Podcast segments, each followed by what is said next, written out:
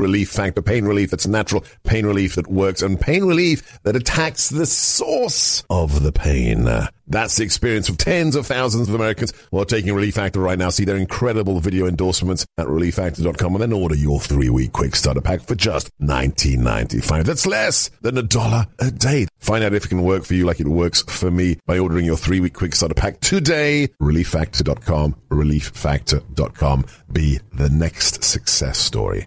This episode of the America First podcast with me, Sebastian Gorka, is brought to you by Franklin Armory. Shop freedom, quality, and innovation at franklinarmory.com. Franklin Armory, we are facilitators of freedom.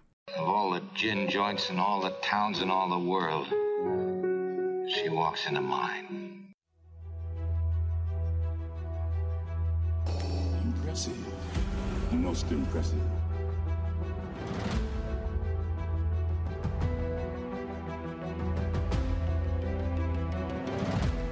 Seeing things you people wouldn't believe.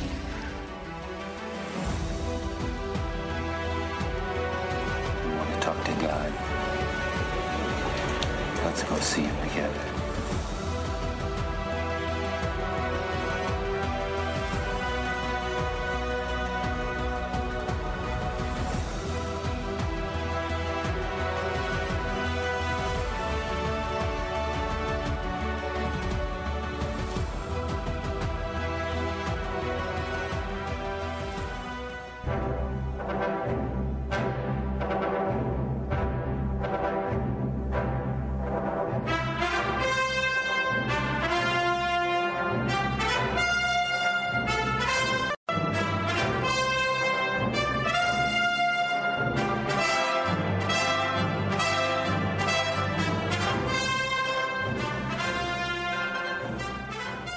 Grinning like a Cheshire cat. He's my co host on Making Movies Great Again. I'm Sebastian Gorka, and he's Mr. Reagan, otherwise known as Chris Coles, and we're going to have a doozy for you today. Chris, did you have fun doing the laborious salt mining research for today's episode of Making Movies Great Again? You know, as, you, as soon as you see that mountain, as soon as you see that silhouette of Indy, you have to smile. It's Yes! so great. And that music, you know, that was back in the day. we talked about this in previous episodes, but man, back in the old days when they used to have a great music, theme music that you could hum to yourself after seeing the movie, man, it just it's it does add something magnificent that we've really lost in the modern day, you know. All right, so we're only going to discuss the three movies that were ever made. We're going to talk about Raiders. We're going to talk about the Temple of Doom, the dark one, when he was getting divorced or whatever. And then we're going to talk about uh, the fun one with Sean Connery. We're going to talk about the Holy Grail because there are no other Indy movies. Definitely, they're not making a new one either. Um, you're a little younger than me. Um, how old are you, you whippersnapper? I'm now 43. I just turned 43. Oh, you're such a little boy. All right. So when when did um, the fedora enter your consciousness? Which which movie was it? How does how, what what are your first memories of the bullwhip and the leather jacket? Well, I'll tell you, I, I tried to dress appropriately for today. uh, but, uh, I, you know, when I was a boy, Indiana Jones was the movie that got me into writing screenplays, that got me into Wow. wanting to make films, really. Because I used to draw. You know, it's like some kids draw a lot, they're pretty good at drawing. I had that artistic nature. Uh, but I could never draw as well as my imagination would would like uh, render images. But in making a film, you could set it up to where, yeah, you could make that image. And so I was really drawn to filmmaking. But I realized as a even as like a little boy, I think I was like five or something, and I remember thinking, I want to be like Indiana Jones. I want to uh, think the way he does, believe the things that he believes. And I thought, well, but this is something that a writer wrote. Yeah. So he's not really a real person. This is a writer presenting his ideas of what he thinks is true, and I shouldn't be influenced to believe those things. So, like, even as a boy, I understood the power uh, that that filmmaking had, and I thought, like, I think I'm a good person as like a little child. I was like, I think I'm a good person. I should make films so that I could influence people to, to be good people, right? Yeah. So that was actually uh, my first inclination to make films was because of Indiana Jones and thinking about how much of an impact it had on me. All right. Clearly, it had a, massive impact on you as, as the spur for your career because you did become a, a writer and an actor.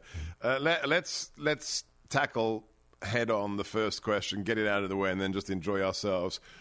Uh, over the years, even some of the people involved with the making of these movies have categorized them, Chris, as as B movies, as mm-hmm. you know, mm-hmm. substandard kind of hokey fun. I think this is one of the best movies. I mean, if you have to give me the top five movies to choose, Raiders will be amongst the top five. Where does this B movie thing come from, and isn't it unfair? Yeah, uh, well, it's definitely unfair, but I would say that there's a lot of different kinds of films, right? You write a film for a specific purpose. And there are some really powerful, amazing films that I will never want to see more than once. You know what I yeah. mean? Like really beautifully well made, impressive films, but they're not fun. You know, they're not funny, they're not exciting. Watching Indiana Jones is just so much fun, it, especially if you haven't seen it in a while. It, uh, Raiders of the Lost Ark in particular, you forget some things and you're watching and you're thinking, man, this is just fantastic. I want to do this. I want to be on this adventure.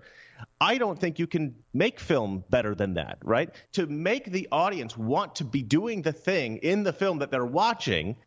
That, yes. I mean, that's to me, that's the ultimate goal right there. If you can make them want to be in the film, then you've won. If you if like. you want to emulate the protagonist, then uh, the person making the movie uh, has done their job. Even even this, I mean, this this moment that they're traveling, you know, to Nepal. It, there's there's no amazing special effects. I think the seaplane was you know filmed somewhere out in California, and then they have this.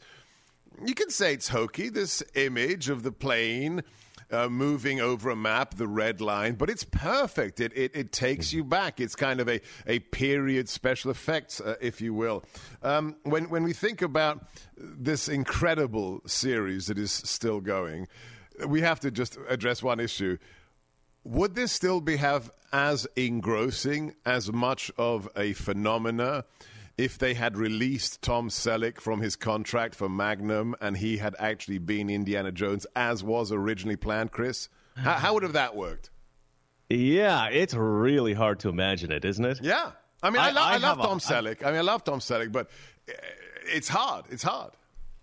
You know what? Honestly, I've tried many times to. Every time I think about Tom Selleck in the part, I sit there and I try to imagine Tom Selleck as Indiana Jones, and it really just doesn't work. But at the end of the day, it's really hard to know because it just would have been a completely different series of films. And to imagine Tom Selleck in the role, it, I think is impossible because there's so much that would have to change, so much different.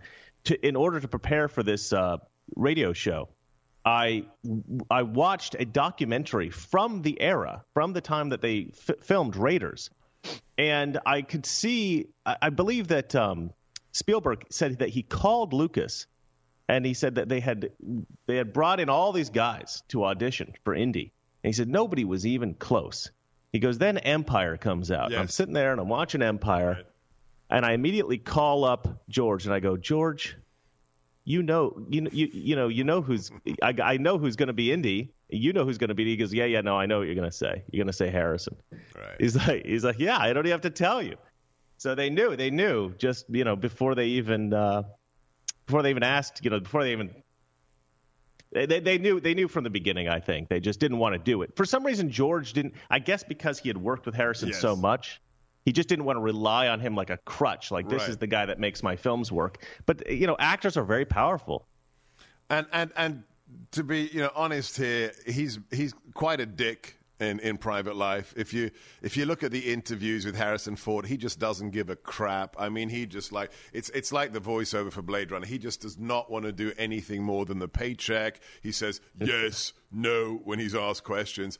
But re, re you know, watching these movies in the last couple of days, he's so good. I mean, even that moment from Temple of Doom as the spikes are coming down. Just that line, "We are going to die." I mean, th- there's not a good way to deliver that believably, but he really always steps up to the plate. He never phones it in, does he, Chris? Well, I, I will say that there are certain faces, there are certain kinds of people who can deliver an overly dramatic line, and it still seems a bit understated. Yeah. The, yeah, the way he goes, "We are going to die," in, inside the like the little thing, you know. He, he moves his whole face. Yeah. And it somehow it still seems understated. And and I think that that is a kind of just like a gift. You know, what are you gonna do? Uh, yeah, I think in order to like being a dick and not caring, I think is part of what what you what you need to be to be a leading man. Like uh, I think uh, Bruce Willis is a little bit like this. He's like, uh, you know, what is acting? You know, acting's going on set, saying a, you know, playing make believe. Right. He doesn't respect the acting profession. And actually, my favorite actors are actors that don't respect acting because they go on set. And I will tell you, most of the roles that I've gotten in Hollywood have been roles in which I went up to the audition and I thought, well, I don't think I'm going to get this. I'm not right for the part. Right. You, and you, so you I just went in and I you kind weren't of nervous. You were yourself, and you got it right. not just that, but there were instances when I literally was not right for the part. There was at least two I can remember off the top of my head, and they changed the character for me. They're like, we wanted an older guy, but you're so good. We're bringing. We're going to change the. We're going to rewrite it. That's why he's authentic. He's Mr. Reagan. Chris Coles. Follow him, the Mr. Reagan channel on YouTube. We'll talk about his new venture momentarily, Mr. Reagan USA on Twitter. I'm Sebastian Gorka. If you enjoy this as much as we love providing it to you, make sure you are subscribed. Go to Spotify, plug in my name, Sebastian Gorka, America First. Never, ever miss an episode of Making Movies Great Again. And then don't forget, oh, and leave us a five star review. It truly does help. And if you want any of our merchandise, it's so cool. It's almost Christmas. It's all made in America. Go to sebgorkastore.com. That's S E B G O R K A, sebgorkastore.com. Go there right now. Stay with us for more Making Movies Great Again with me, Sebastian Gorka, and Chris Coles.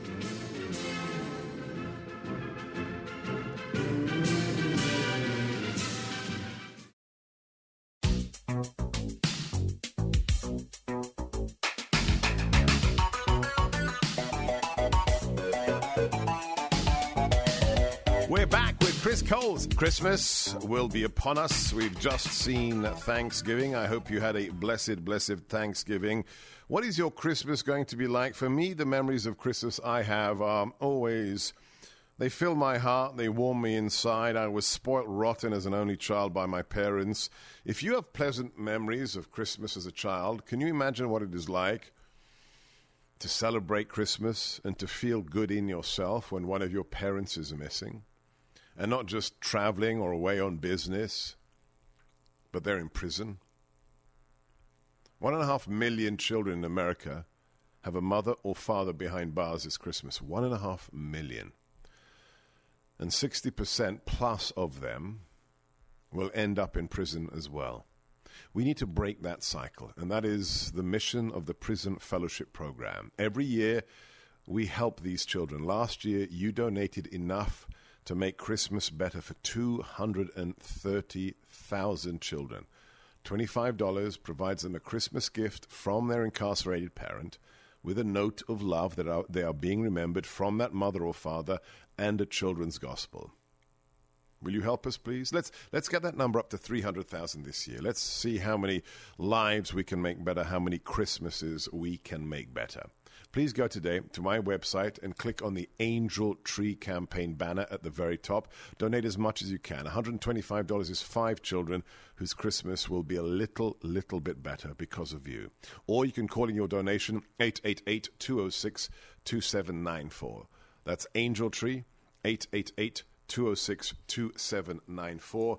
Thank you to all of you who have already donated and to all of you who will. It's one of the most blessed things you can do this Christmas. Okay, before we go on, uh, you mentioned uh, you got very entertained last week, or you entertained yourself by Porkins, one of the Star Wars characters, who is in Raiders, right? Is he? Oh, yeah, he is. Of course he is. At the beginning, in the college. He's one of the uh, government agents. one of the men from the ministry, from the you know the defense ministry, the Department of Defense. That's Porkins. yeah. I didn't even that never clicked until this moment. That's amazing. That's been didn't either of you ever go to Sunday school? and that guy's face, his colleague's face, looks like he's you know uh, eating a lemon when he asks. him. Yeah. And, and Oh, such, well. such a superb scene. I mean, just the the the, the chalkboard, the headpiece to the staff of Ra, and then he opens the book, and magically that book with two thousand pages opens on the page with the picture of the ark. Right? Just just Right. ma- just happens to open on that page, and You know, that's the great thing about those movies. I've never thought about how what a a magical moment that is until until just now. It didn't occur to me that that was weird, but you know, back then, you know, in the '80s, that was kind of how things were done. You just did things for convenience sometimes. Yeah. But uh, and and you know, I'm looking, I'm watching this documentary how they made it. They put so much work into it. They really loved the craft of filmmaking. You know what's interesting about Raiders?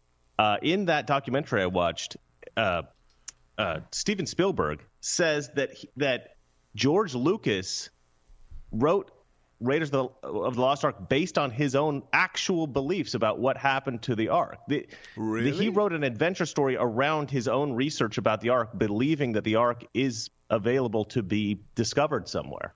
Well, there there is a theory that it is in uh, Ethiopia. Have you followed that? Graham Hancock's uh, book. There, there, is a church in Ethiopia that says they have the ark, and every year, Mm-hmm. once a year, they bring it out and they have a parade, but it is covered, and only one man is ever allowed into the sanctum. Are you familiar with this?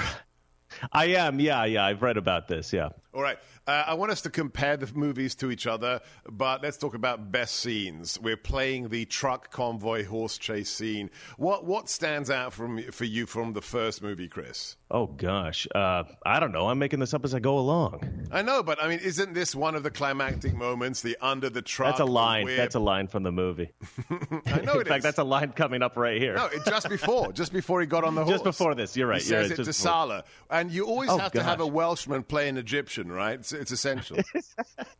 Oh, he's and he's fantastic. oh, yes. And what about? I, Ba- you know, I. It's hard to de- decide which scene is best because it really goes from like one amazing moment to the next during this film. There's not a lot of room to breathe.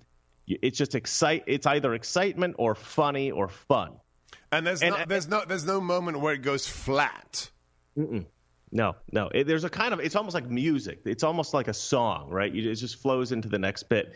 And uh, oh yeah, this is this was epic. When when I was a kid watching this happen, and you actually see the guy get run over, I don't remember a lot of instances when I was uh, when I was young in the '80s watching somebody get run over by a truck. So this is actually But but but even that, there, there, there's a there's a hint of hilarity because Of it's a kind of jokey. It's his his legs spring up as the Yeah. truck crushes him. It's like it's like a clown. uh, You know, it's like the clown car at the circus, and his legs pop Right. up. So even the way they deal with that is such a deft touch. Yeah, uh, yeah, yeah. It's this nice balance, and that's the really great. I was growing up, films like this were fun, they were exciting, but they were also funny. And I think that we've lost that balance a lot. I and it was really bizarre to me because you'd think that they had nailed it down so tightly in the 80s, the early 90s, and then they just kind of like lost it. And I, I just feel like it should have gotten better, but it didn't. It, it kind of got worse. And we have films that are, I feel like they're overly silly or they're o- they take themselves too seriously, and you just can't find the right balance that you found in films like these. Let's let's go back one cut. Uh, cut four. This is you know the the uh, infamous, the notorious, bizarre scene when allegedly you know everybody's got dysentery, everybody's uh, sick except Spielberg because he eats out of you know tin cans in Tunisia or wherever they are. Harrison is too sick for the sword fight with the, the people kidnapping Marion, and so instead of having an extensive sword fight, he just pulls out the handgun and shoots him. Th- th- this is again, it's there's a touch of humor there, right? Yeah, yeah, beautiful, beautiful moment, and kind of spur of the moment. There were scenes uh, when they were shooting where Harrison Ford would just make jokes on set. So there's the scene where they're tied to the post, they got to close their eyes, or else the the Ark of the Covenant is going to burn them like it burned all the Nazis. And he's yelling at Marion, "Close your eyes, Marion! Close your eyes!" And apparently, in the script, in the in, when they were shooting, Marion's going, "I can't! I got to open my eyes! I got to open my eyes!" And uh, after a couple of bickering back and forth, finally uh, Harrison Ford just goes, "All right, fine, open them." and, uh, and Spielberg's laughing at the camera, and he's like, "Okay, cut, cut, we got it," you know. Uh, and so they were having fun. Apparently, this was shot in a real town in Tunisia. Yeah. But because it was the 80s and they were trying to make it look like 1937, I believe, something like that, uh, there were no aerial antennas back then. And so they had to literally go around town talk to the people who own the houses and manually take down every antenna in Oh, yeah, that town. The, the, the, the, the so-called Cairo scene when you see from Sallah's house onto the whole city, they had to take down every stinking TV antenna. Today they would just do it digitally. Right. But back then they physically had to go in, and of course they'd be satellite dishes. Yeah. and they had to go in and, and they had to physically manually take them down. Amazing. Ama- the, the just the amount of work that it took to make a film back then, and these people were just they were dedicated. Oh, you know? and, and utterly, utterly perfectionist. We're talking to Chris Coles. He is the father of the Mr. Reagan channel. you got to subscribe right now on YouTube. you got to follow him at Mr. Reagan USA on Twitter. He's got a brand new, brand new channel that we will discuss as well. In the meantime, don't forget, we are on all social media platforms bar YouTube. You can follow us on Truth Social, on Twitter, on Facebook, on Instagram, on Rumble, on CloutHub, on Gettr, on Telegram. We are everywhere. Most important is our new Substack. Follow me right there. It's my name in one word, Sebastian sebastiangorka.substack.com. That's Sebastian sebastiangorka.substack.com. My Pillow is having their biggest sheet sale of the year. You all have helped build My Pillow into the amazing company that it is today. Now, Mike Lindell, my buddy, the inventor and CEO, wants to give back to my listeners. The Percale bed sheet set is available in a variety of colors and sizes, and they're on sale. For example, the queen size is regularly $89.98, but now for you, just $39.98 with your listener promo. Order now because when they're gone, they're gone. The Percale sheets are breathable and have a cool, crisp feel. They come with a 10 year warranty and a 60 day money back guarantee. Don't miss out on this incredible offer. It's a limited supply, so be sure to order now. Call 1 800 829 8468, promo code Gorka, or just go to mypillow.com, click on the radio listener square, and plug in G O R K A. That's 1 800 829 8468 or mypillow.com, code Gorka.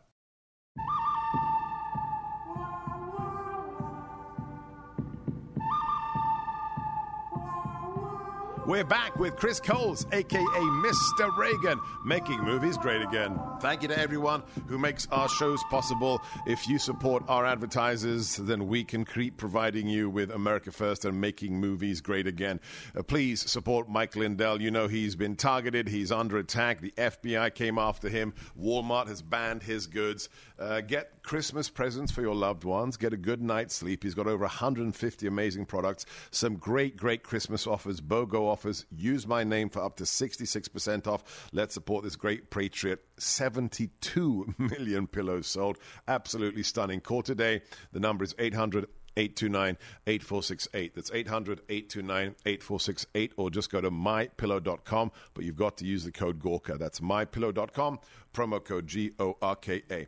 All right, while we play our final cut from Raiders as uh, we move on to the Temple of Doom, talk to me Which about- is your favorite? yeah, well, I was going to ask you here. So for me, um, I love Grail.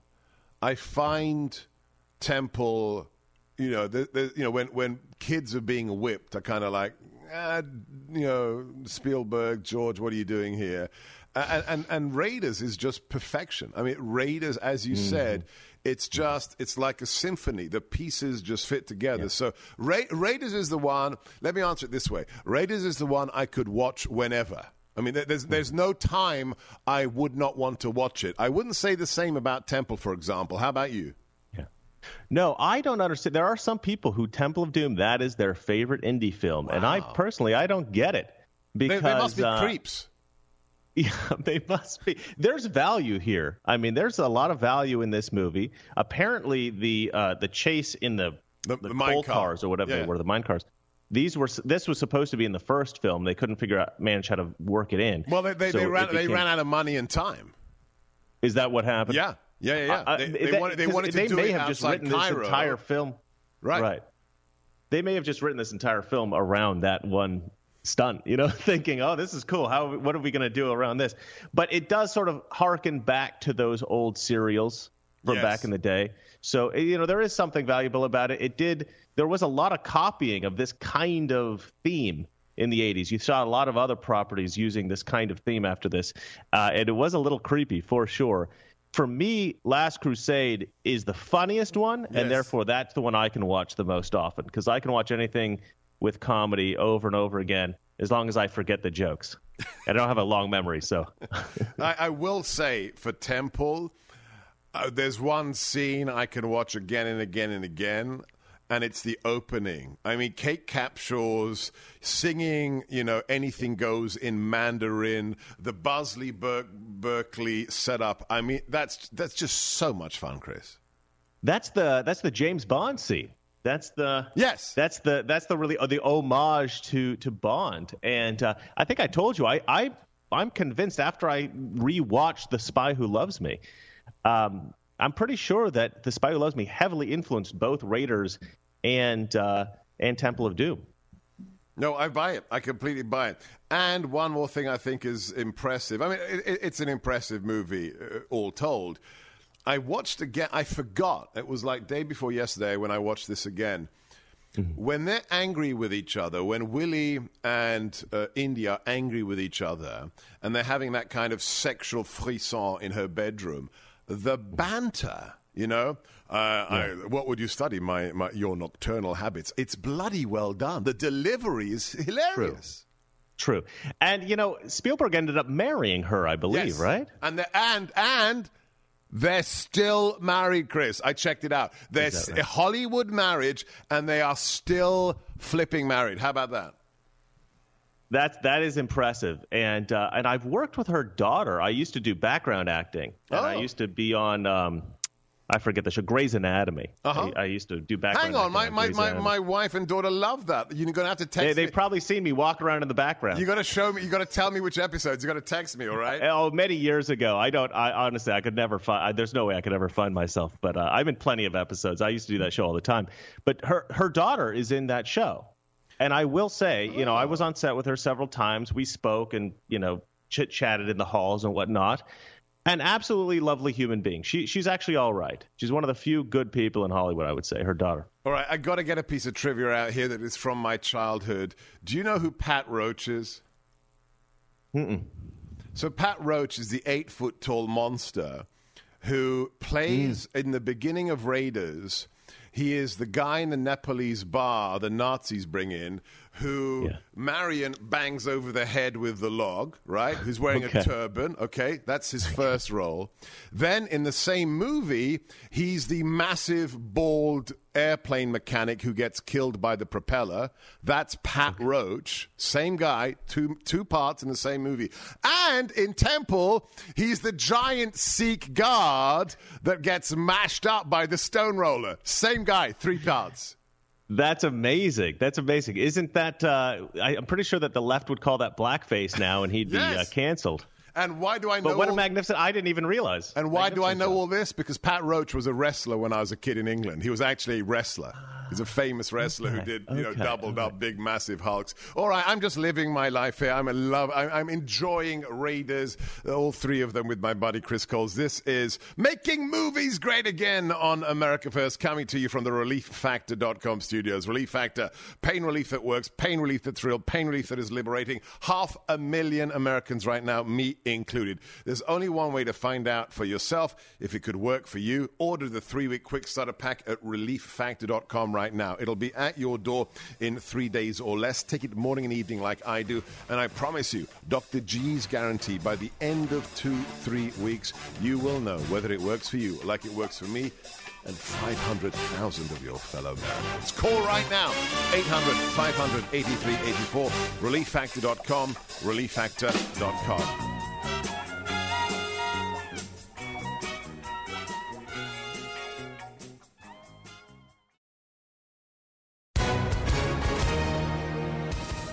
Hi, everyone. If you've been injured in an accident that was not your fault, listen up. We have legal professionals standing by to answer your questions for free. Call now and find out if you have a case and how much it's potentially worth. Call 800 702 5400. I'm here with spokesman John Wolf. So, John, tell everyone listening who should call right now. Well, Maria, first off, thank you for having me here. It's always nice to answer the listeners' questions. Now, as far as who should call in, anyone who's been injured in an accident and think you deserve compensation, give us a call right now. 800 702 5400. You'll find out if you have a case and how much it's potentially worth. Thanks, John. You heard it, folks. Take advantage of this opportunity and call now 800 702 5400. Advertisement sponsored by Legal Help Center may not be available in all states.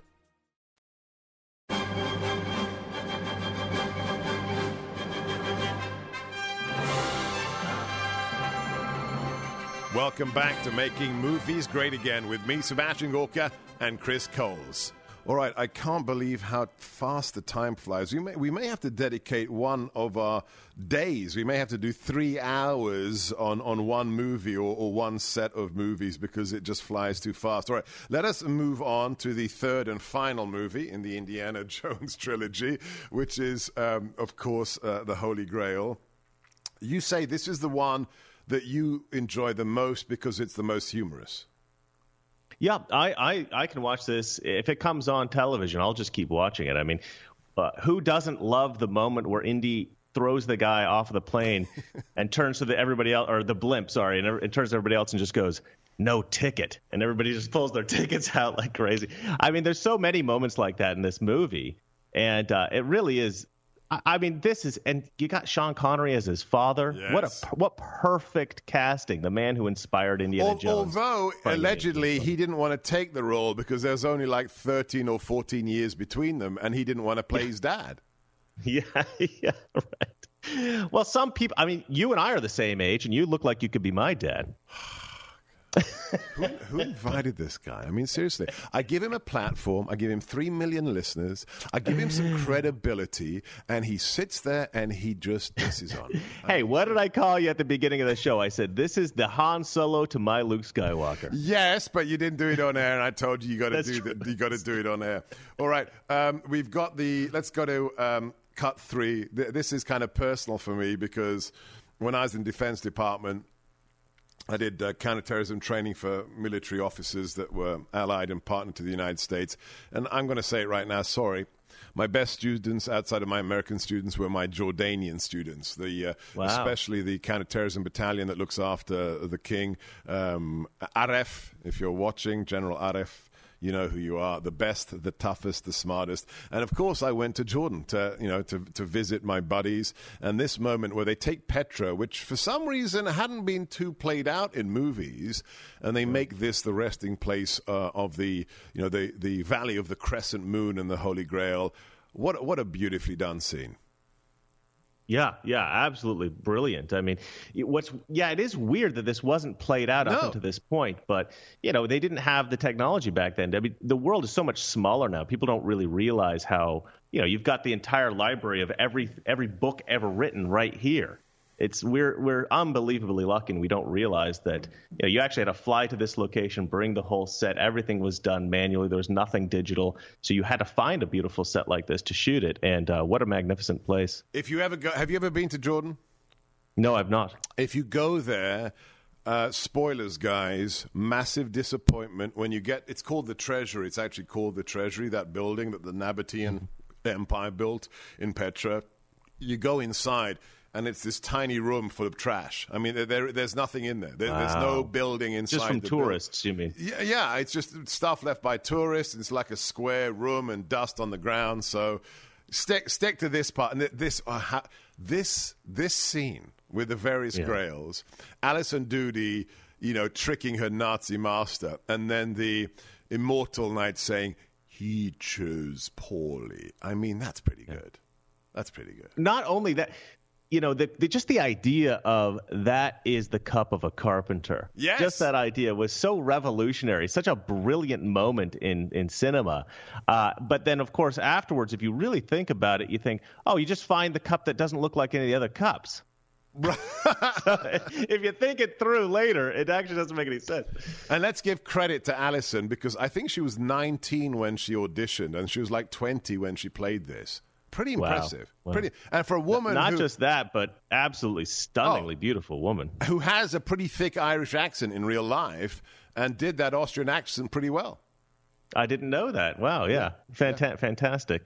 Although, although she, apparently, according to uh, the indications of the script, the character does sleep with both Indy and his father, which I find a little bit disturbing. Well, she does talk in her sleep.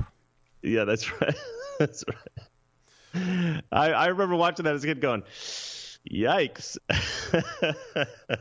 no, but but the chem- the chemistry between them is really quite superlative, don't you think? Between mm-hmm. uh, between Harrison and Sean.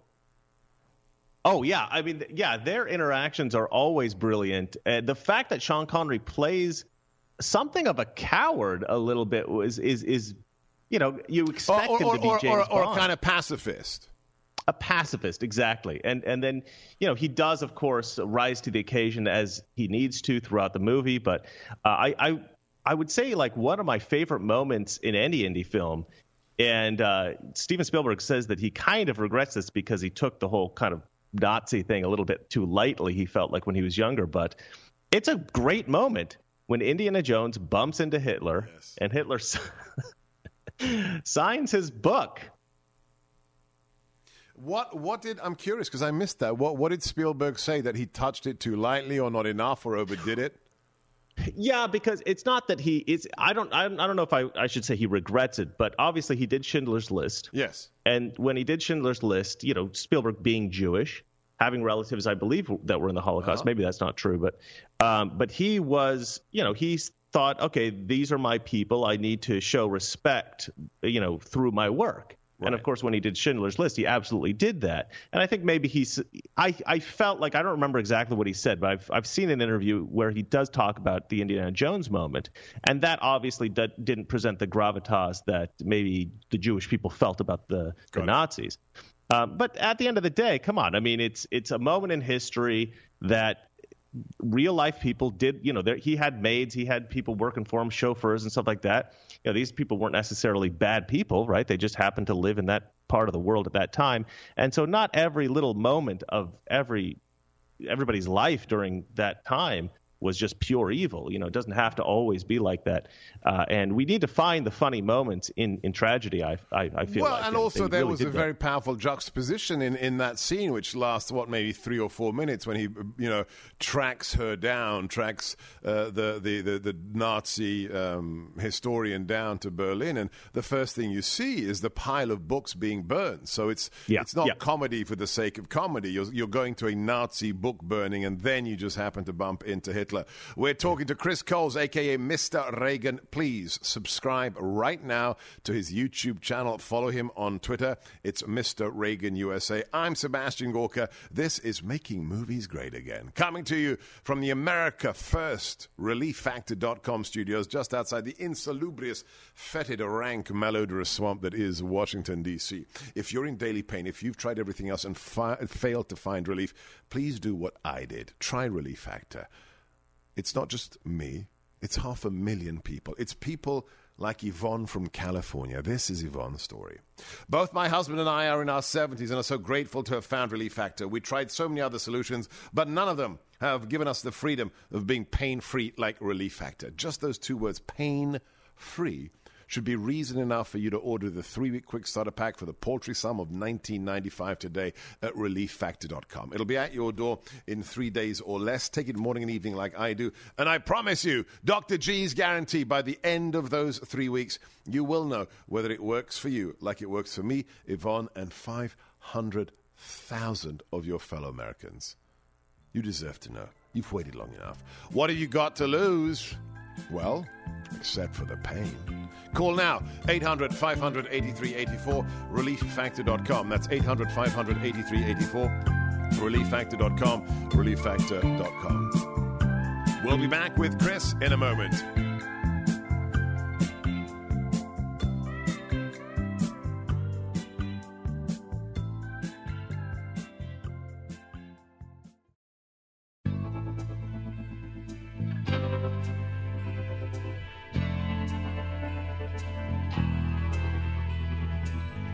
Welcome back to Making Movies Great Again. Very exciting. Um, tell us about your new venture. I think uh, it may have something to do with this current endeavor. Is that true? Yeah, I mean, for about two years now, I've been thinking about doing a channel where I do talk about movies and TV shows and stuff like that. And uh, since and, and we you had to wait this for some one, inspiration from this uh, this more sagacious elderly gentleman. Is that right? I've had a lot of people talking to me recently about this. Coincides with our starting this show, and in fact, you're talking about how much you loved Andor, the new show Andor. Yeah. I hated Andor, and that's unusual that you and I disagree Yeah. so much about a particular project. So I thought I got I have to explain why I don't like this, and this is a great first episode for my new sh- uh, channel. So I've got a whole new channel, and it's called Alpha Critic. And in Alpha Critic on, on YouTube, I'm going to be reviewing everything that comes up. I'll be talking about Star Wars. I'll be talking about all the new stuff But the first out. episode Uh, is on Andor, and it's already on YouTube. that's right. I posted it this morning. Beautiful. All right. I can't wait. What a great title. Alpha Critic, Alpha Critic. I'm going to watch it. Then I'm going to lambast him on Twitter in front of Yeah. my 1.2 million followers for trashing Andor. He Nobody will subscribe to his account ever again, and he will apologize publicly on his YouTube channel. Um, okay, let's, let's cut to the chase. Next movie. What are we doing, dude? Wow. Okay. All right. Well, you didn't want to do Back to the Future. I felt that was the natural next project. I'm just, but, I just, uh, I'm not a big. Doesn't excite me. I, uh, people, you know, say Zem- Zemeckis wrote the best script ever. I just don't buy. it. Pick something that's really close to your heart, or, or you think hasn't got requisite uh, recognition. Oh God. Well, I haven't thought about it. Have you been thinking about it? What are your What are your uh, What have you been thinking about? Well, look, there, there's all kinds of things. I, I just saw. I don't think we should delve into this, but while you're thinking, I was on uh, Pluto, which is my new kind of default because it has. You know, it has classic movie channels. I love Yeah, sure, documentaries. it's got a Doctor Who, a Doctor Who channel. It's like when my wife goes to bed at nine o'clock and I'm up till two a.m. I'm watching Doctor Who from the 1970s as a child, and then Sleepless Night. I, I, I come over the Classics channel, and I, I must have seen this when I was a kid. They had the the the uh, Battle of Britain movie. Uh-huh. Incredible. Laurence Olivier, Michael Caine. I mean, just a stellar cast. Christopher Plummer. And then no CGI, of course, because it's 1978 or something. Produced by, by Harry Saltzman of the James Bond fame. And they've actually got Spitfires and Nazi me- Messerschmitts. And I'm going, how the flip did they do I've this? never seen this movie. I'll have to watch this. Uh, you- you- but I'll know- tell you what. I, I think I figured out All what we I've need given him enough next. time. I, I, I gave Christmas is coming up. Yes. What is the most controversial Christmas film of all time? Die Hard. That would be the one. Dude, nailed it. All right. Yippee-ki-yay. So, so are we going to limit ourselves to just one? Yes. We can, we can talk a bit I think enough so. about. I mean, the Yeah. first one is the iconic. Yes. One. Two, Yeah, two's not do- bad, but let's No. let's devote because he deserves it. Bruce deserves it, um, and let's just put it in here. Who was meant to play the character originally? Oh, I think I do know this, but I don't remember. It's really weird because they bought the rights back in the 1960s to a novel. The book, the film is based upon a novel they bought back in the 60s. I did. I, I have heard this, but why don't you just go ahead and uh, break it to me? Frank Sinatra. That's All right. right. That is right. All right, that's enough. No more, no teasers. I'm Sebastian Gorka. This has been Making Movies Great Again. Tune in next week for Die Hard.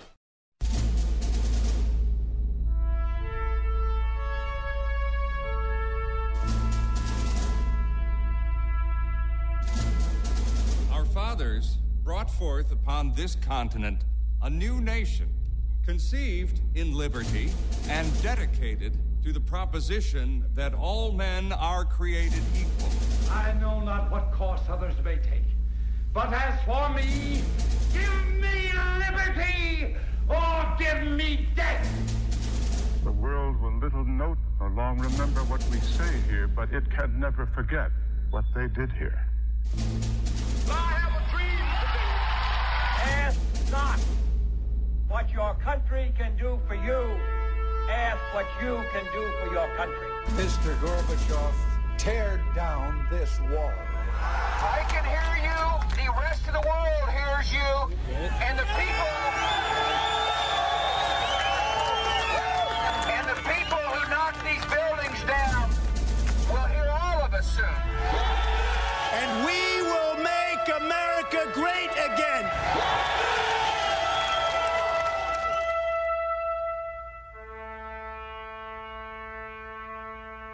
This is America First with Sebastian Gorka.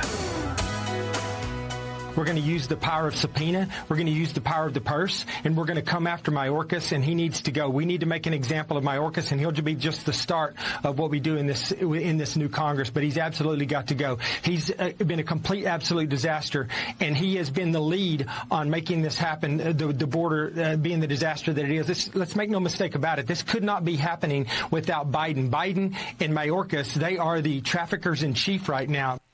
The traffickers in chief. That is Congressman Ronny Jackson, former physician to President Trump, and I'm Sebastian Gorka your host here on America First. It is great to be back in the saddle. I hope you had a blessed, blessed Thanksgiving and a long weekend. The whole team is back. It's shocking. Everybody's here today. Uh, we have so much to cover for you. It looks like Elon Musk has declared war on Apple.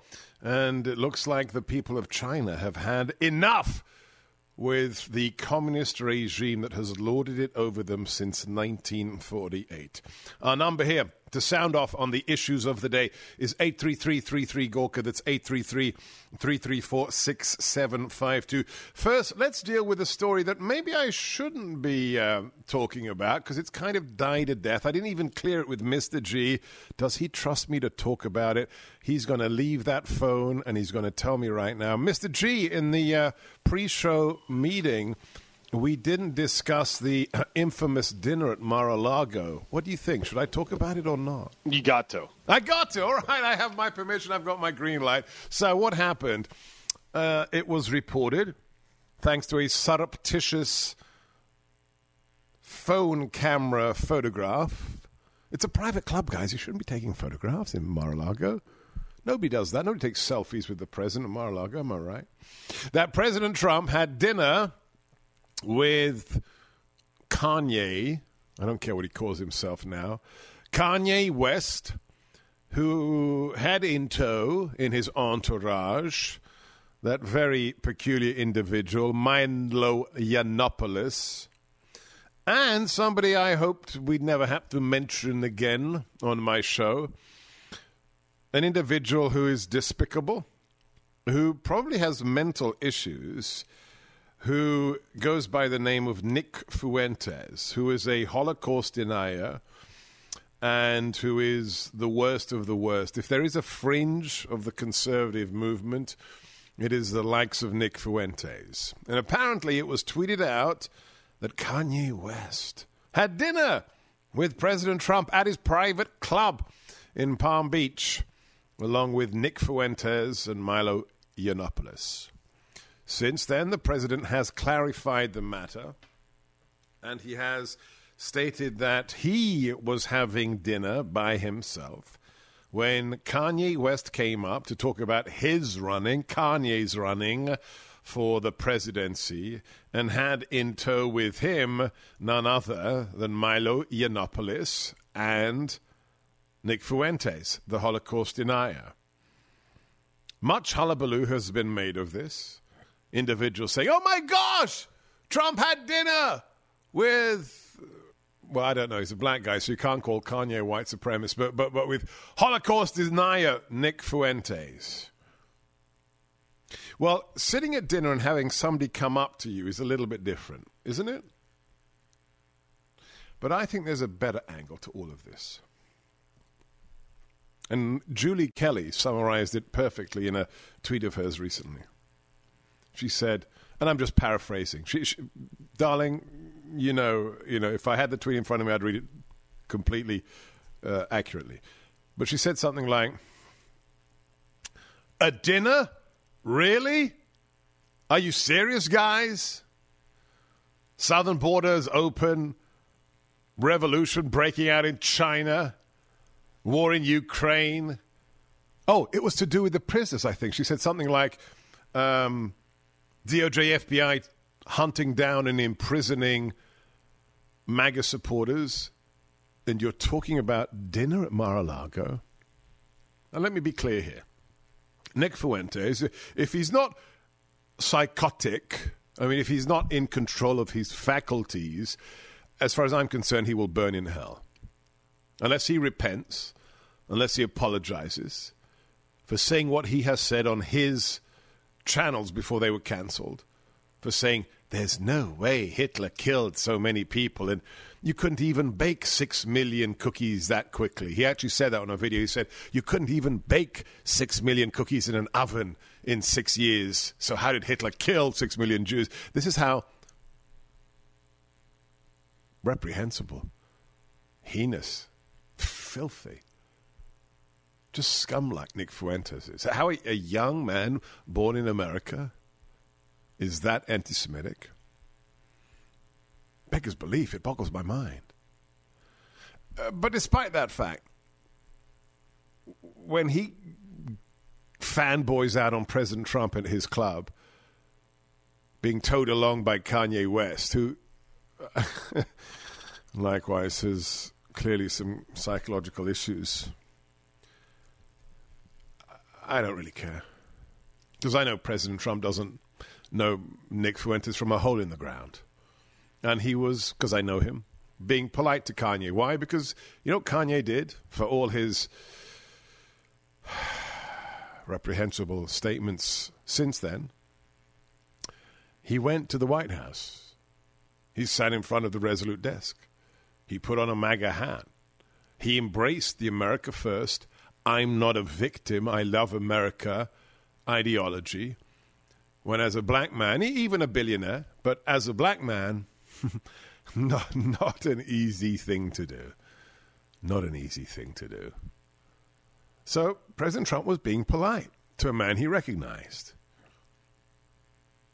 But here's the issue I don't care. Why?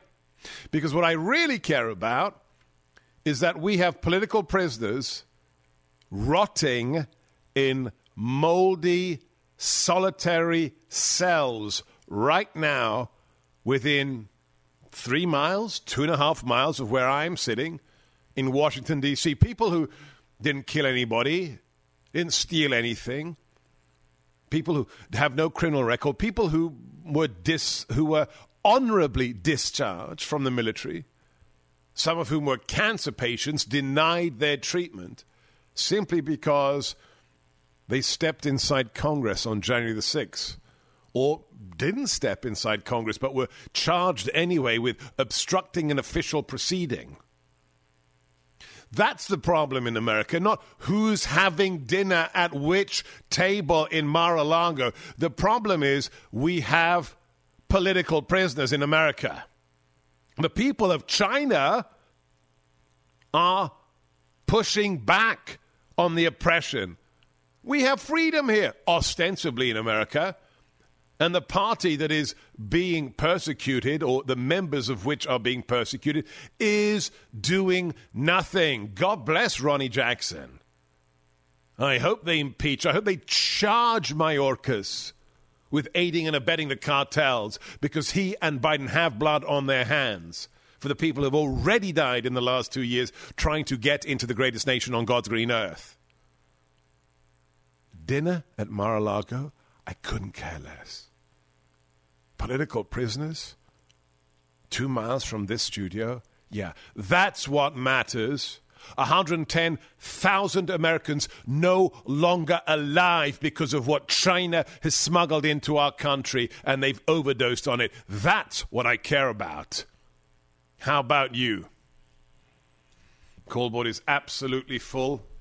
We're going to have a guest talking to us for just a moment. And then we're going to get to Nancy, Phil, Johnny, Judy, and Glenn. Don't go anywhere. I'm Sebastian Gorka. Subscribe right now. Go to Spotify, plug in my name, America First. Never miss our one on one discussions. Leave us a five star review. Share the links with your friends because it's up to us to save the republic and check out the latest the most popular item at our website is the new fbi t-shirt created jointly with chris plante fbi fascist bureau of intimidation. Get yours sebgorkastore.com